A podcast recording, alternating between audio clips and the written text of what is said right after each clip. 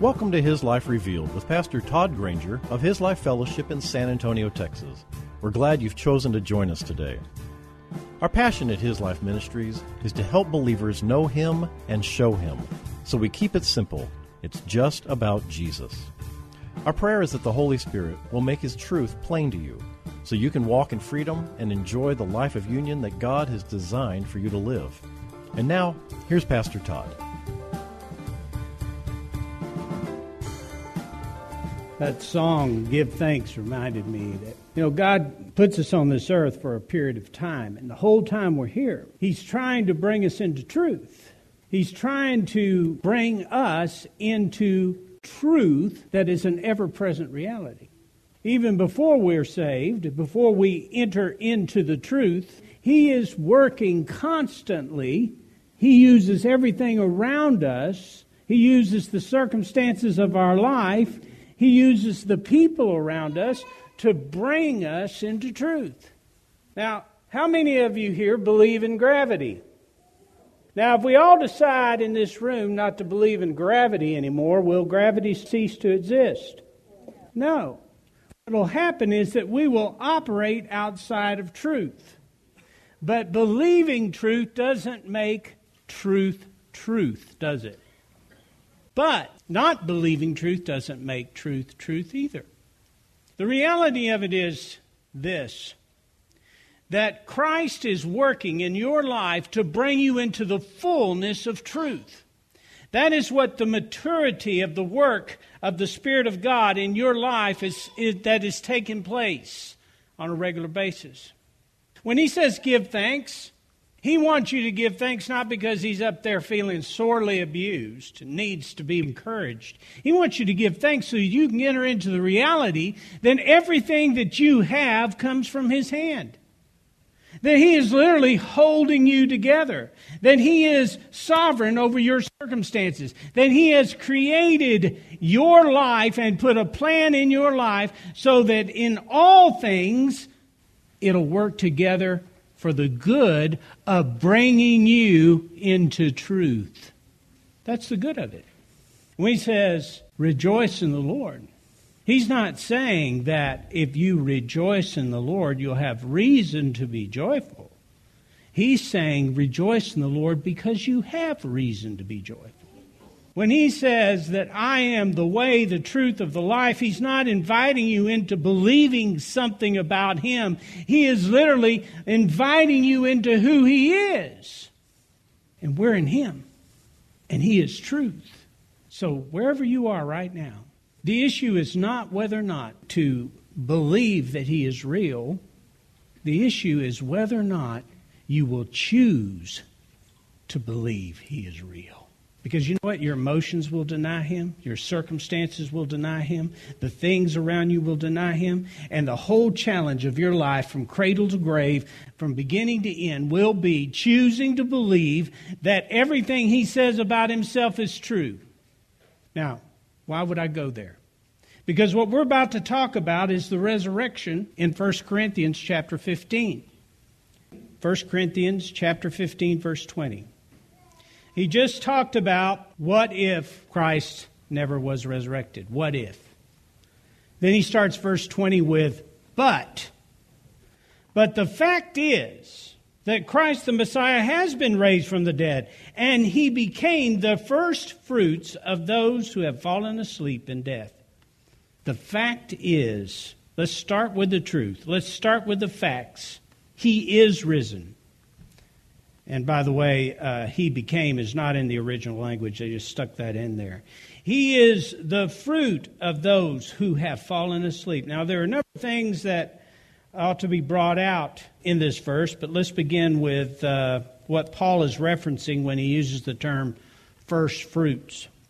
This is actually a reference to the Feast of the Unleavened Bread. It's a reference to Passover. And if you go to Leviticus chapter 23, it kind of spells it out. Okay? Leviticus chapter 23, look at verse 10 through 11. And it says, Tell the Israelites, when you have come into the land, the land I give you, and reap its harvest, you shall bring the sheaf of the first fruits of your harvest to the priest. Verse 11 And he shall wave the sheath before the Lord, that you may be accepted. On the next day after the Sabbath, the priest shall wave it before the Lord. Now, these sheaves of grain must be reaped from a common field. You're going to see a lot pictures of Jesus in this. The sheaves of grain must be reaped from a common field. They could not have come from a specially prepared garden or orchard. They must come from a field that was just the same as the rest of the harvest. They had to, be, they had to come from a common field. Then it was presented to the priest as an offering, who made it into flour and then offered it up to God as the first fruits of the harvest. You see, the harvest could not begin until the first fruits were offered. The first fruit offering was the beginning of the harvest, and it was brought that they might be accepted. Now, do you see the parallels to the resurrection? Jesus secured our resurrection with his own. It began with him. He was the first fruits. He was the first fruit offering to God that made us acceptable and prepared us as God's harvest. He was not grown in a garden. He was resurrected from among us as the head of the whole. And you can't say he was different. That the resurrection of the body is not for us. We are of the same grain, made acceptable to our God and destined for a physical resurrection. That's the point that Paul's making in this. Now, some might say, now, wait a minute, the scriptures speak of other resurrections. What about Lazarus? He was resurrected, wasn't he? Well, there is a difference between resuscitation and resurrection. And also in Colossians 1:18 and in Revelation, both of them tell us that he was the firstborn among the dead. And by the way, that word firstborn in the Greek is not an indication of an order or a number. It means supreme. It means the greatest. It means above all. Okay? That Greek word that's used there is not indicating a number. Christ's resurrection was just the beginning. He is the firstborn, He is the greatest, He is the preeminent, He is the primary, and there is none other than Christ that came out of the grave with victory over death, victory over sin, victory over captivity. No one else came out of the grave that way. He was the firstborn from death. He was the first resurrection. Now, we share in his resurrection, we share in his victory. He became the first fruits of those who have fallen asleep in death. I want to talk about that real quick so we don't get confused. Paul is talking about the death of the body. In Paul's day, they referred to death, the death of the body as sleep. So the soul and the spirit went to be with the Lord, but the body did not. 2 Corinthians 5 8. Y'all have heard this read at funerals. It says, Yes, we have a confident and hope and a hopeful courage and are pleased rather to be away from home out of the body and be at home with the Lord. To be absent from the body is to be present from the Lord. Now, we got to remember this the body stays. The death of the body is not the death of the person. It's hard to realize that when you're wearing one, isn't it? Christ's resurrection changed everything for the believer. We never die. But our bodies undergo the process of planting and harvest. That's the way you have to look at it. Your body's going to go through the process of planting and harvest. When we die, we await the day of harvest. That is the day when our bodies will be resurrected and will be clothed with the new grain, a resurrection body. A glorious day that will be. Verses 21 and 22. For since it was through man that death came into the world, it is also through a man that the resurrection of the dead has come.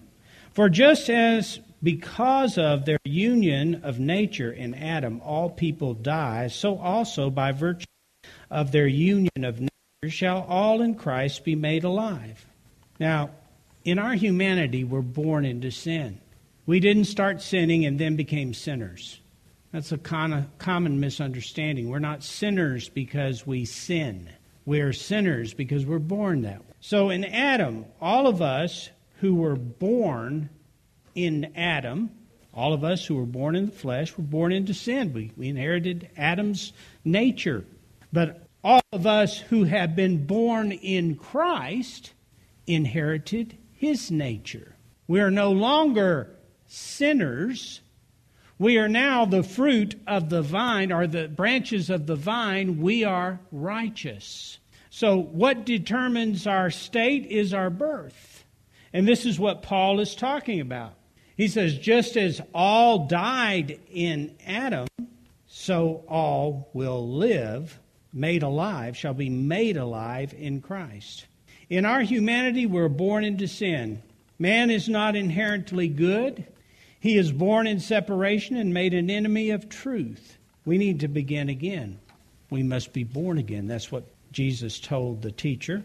We have all been made alive, that is, created to live. And I like that. We're created to live because we're in Christ. Because we're in Christ, we live. Now, let's get back to that issue of truth. You have life because you're in Christ. Are there days you need to be convinced that you have life? Are there days that you don't feel like Christ is anywhere near you? I mean, could he be any nearer if you're in him? I would like to say that because my heart is in me. You are in Christ and you're near Him. And the, the challenge for you every single day of your living, and it comes up every day, all day long, is to choose to believe that you are in Christ and your life is hidden in Christ. You know why the Bible uses that term hidden in Christ? It means that it's in a place that nobody else can touch. Nobody can remove it. Nobody can change your condition. To be hidden in Christ is to be held safe from anything that would take your life from you. It is literally to be in the, uh, get this, in the secret place of Christ. That's where you are. Now, that doesn't necessarily have to affect how you live. You can choose to live like the body is life and ignore truth, but that won't put you in Adam. How about that? You can't go back and be born back into Adam. What was in Adam and what was sin has died, and what is in Christ is alive. He gave us the very life of Christ. Ephesians 2 5, I used this yesterday in a uh, wedding. But even when we were dead, slain by our own shortcomings and trespasses, He made us alive together in fellowship and in union with Christ. He gave us the very life of Christ Himself, the same new life with which He quickened Him. For it is by grace, His favor, and mercy, not deserve that you are saved, delivered from judgment, and made partakers of Christ's salvation. You know what? I brought this up last week, but your salvation, that ongoing salvation you're a partaker of, means that every day you're going to eat a little bit of that. In order for you to be saved moment by moment, you have to be saved from something, right? You have to be literally, what what it is, is the provocation of faith where you choose to step out of this reality here into the truth of who you are in Christ, and you choose to love where love doesn't seem possible. And you choose to forgive when your emotions want to be bitter. And you choose to, to recognize the reality of his presence, to recognize the truth of his life, even when the things around you would deny that. You know what that is? Well, it's faith, but it's salvation.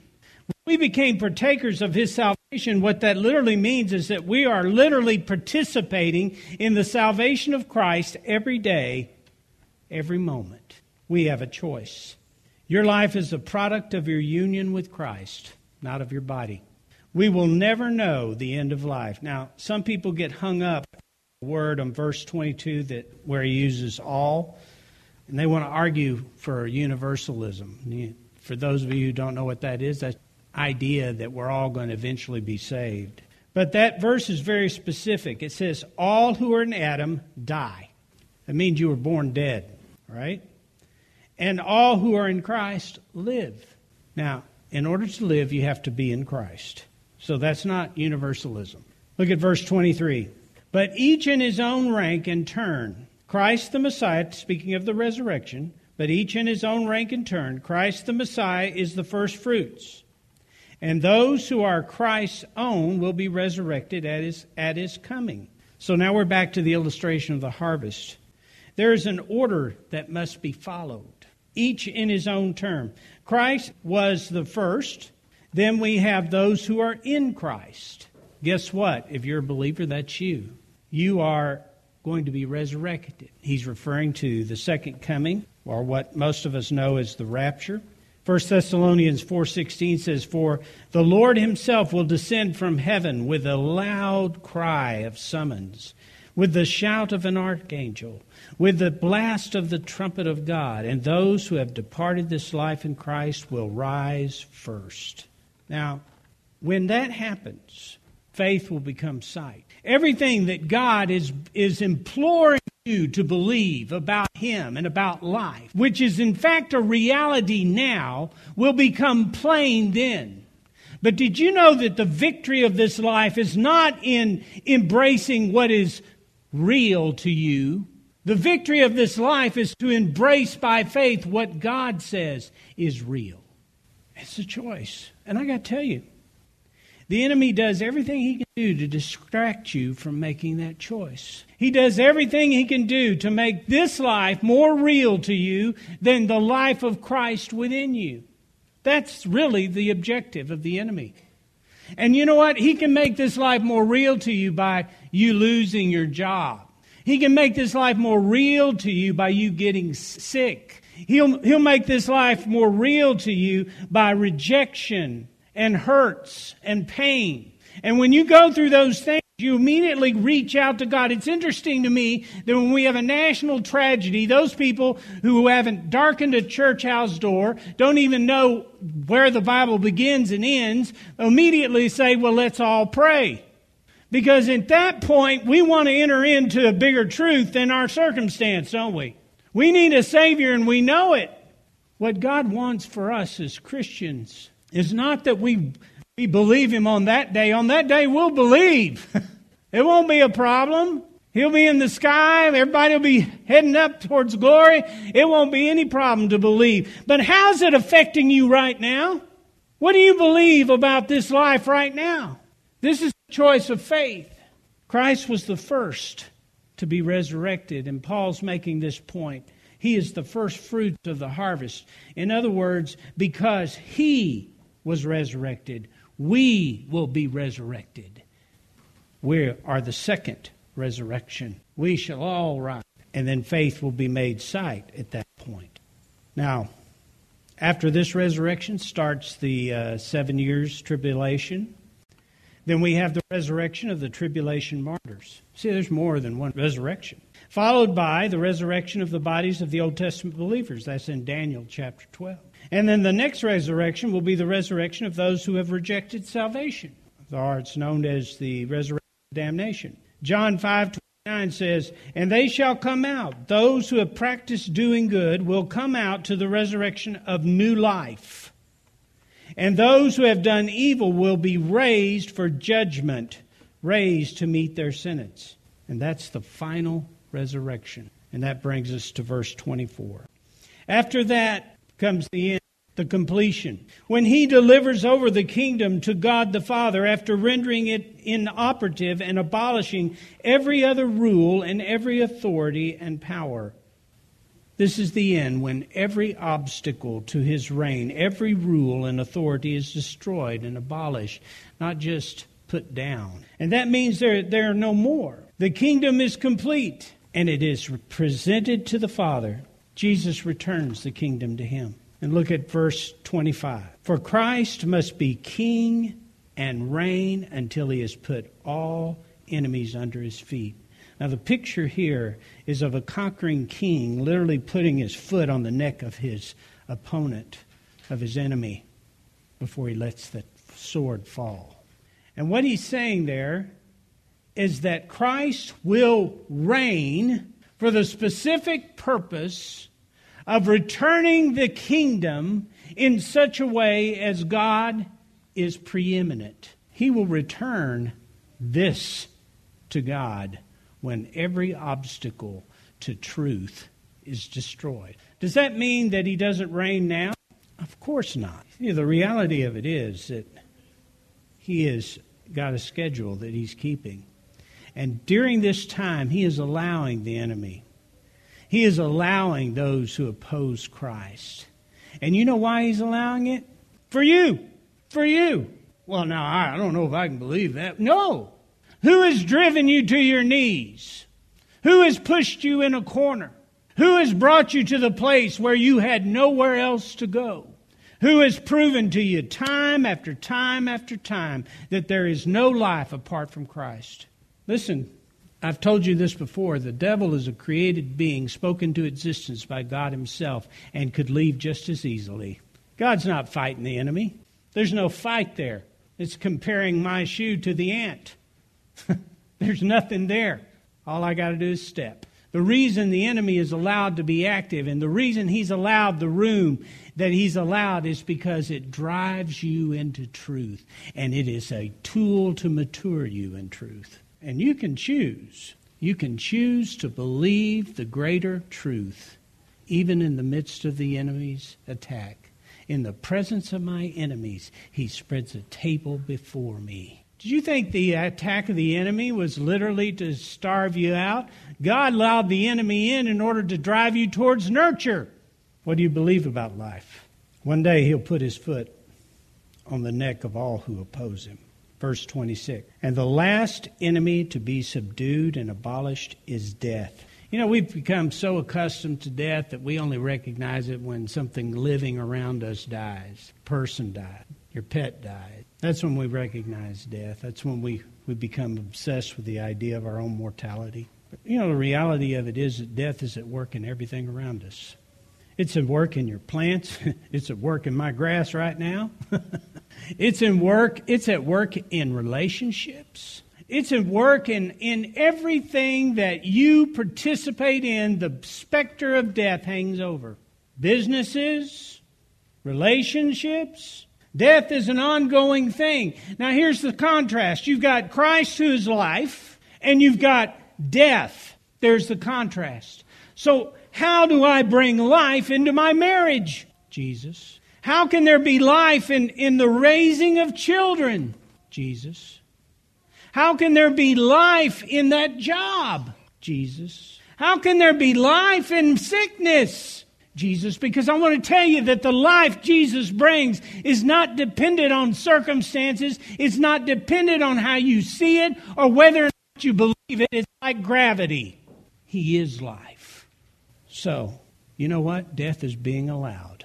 It's being allowed so that you, by faith, will choose life. And every time you decide that life for you is a person, place, or thing, you invite death live in the slow decomposition of everything you hold.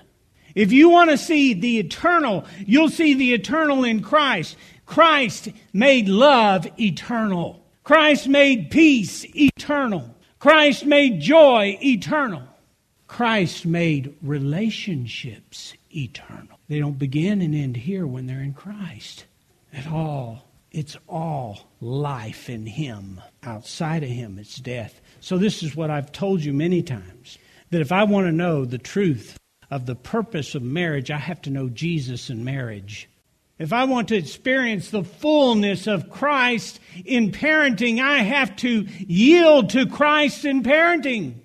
Because if I go down any of those roads apart from Christ, what I have done is set up a false system. Something that looks like life, but it's not. It's like artificial fruit. You ever bite into artificial fruit? That's what becomes. That's what will become of everything that you're participating in right now. And I speak not because Christ isn't life. You see, here's the thing. We're constantly praying. We've talked about this in Bible study. We, we spend a lot of time praying for God to breathe life into our circumstances, don't we? We pray that God will breathe life into our bodies. We pray that God will breathe life into our circumstances, into our job, into our marriage, into all kinds of things. We're asking God to be life in those things. But I want to tell you something. He is not going to make those things life. And that's what you're praying for. What He will do is He'll be life to you. And that's why Paul could be beaten and sing praises. Thank you for joining us for His Life Revealed with Pastor Todd Granger. This program is the radio ministry of His Life Fellowship in San Antonio, Texas. If you'd like to know more about us, visit us on the web at hislifeministries.org or on Facebook at His Life Fellowship. We would love to have you join us for worship. We meet on Saturdays at 5 p.m. at 1307 Blanco Woods, at the corner of Blanco Road and Blanco Woods, just inside Loop 1604. Also, if you would like to help support this ministry, you can send your tax deductible donation to His Life Ministries, P.O. Box 1894, Boerne, Texas 78006.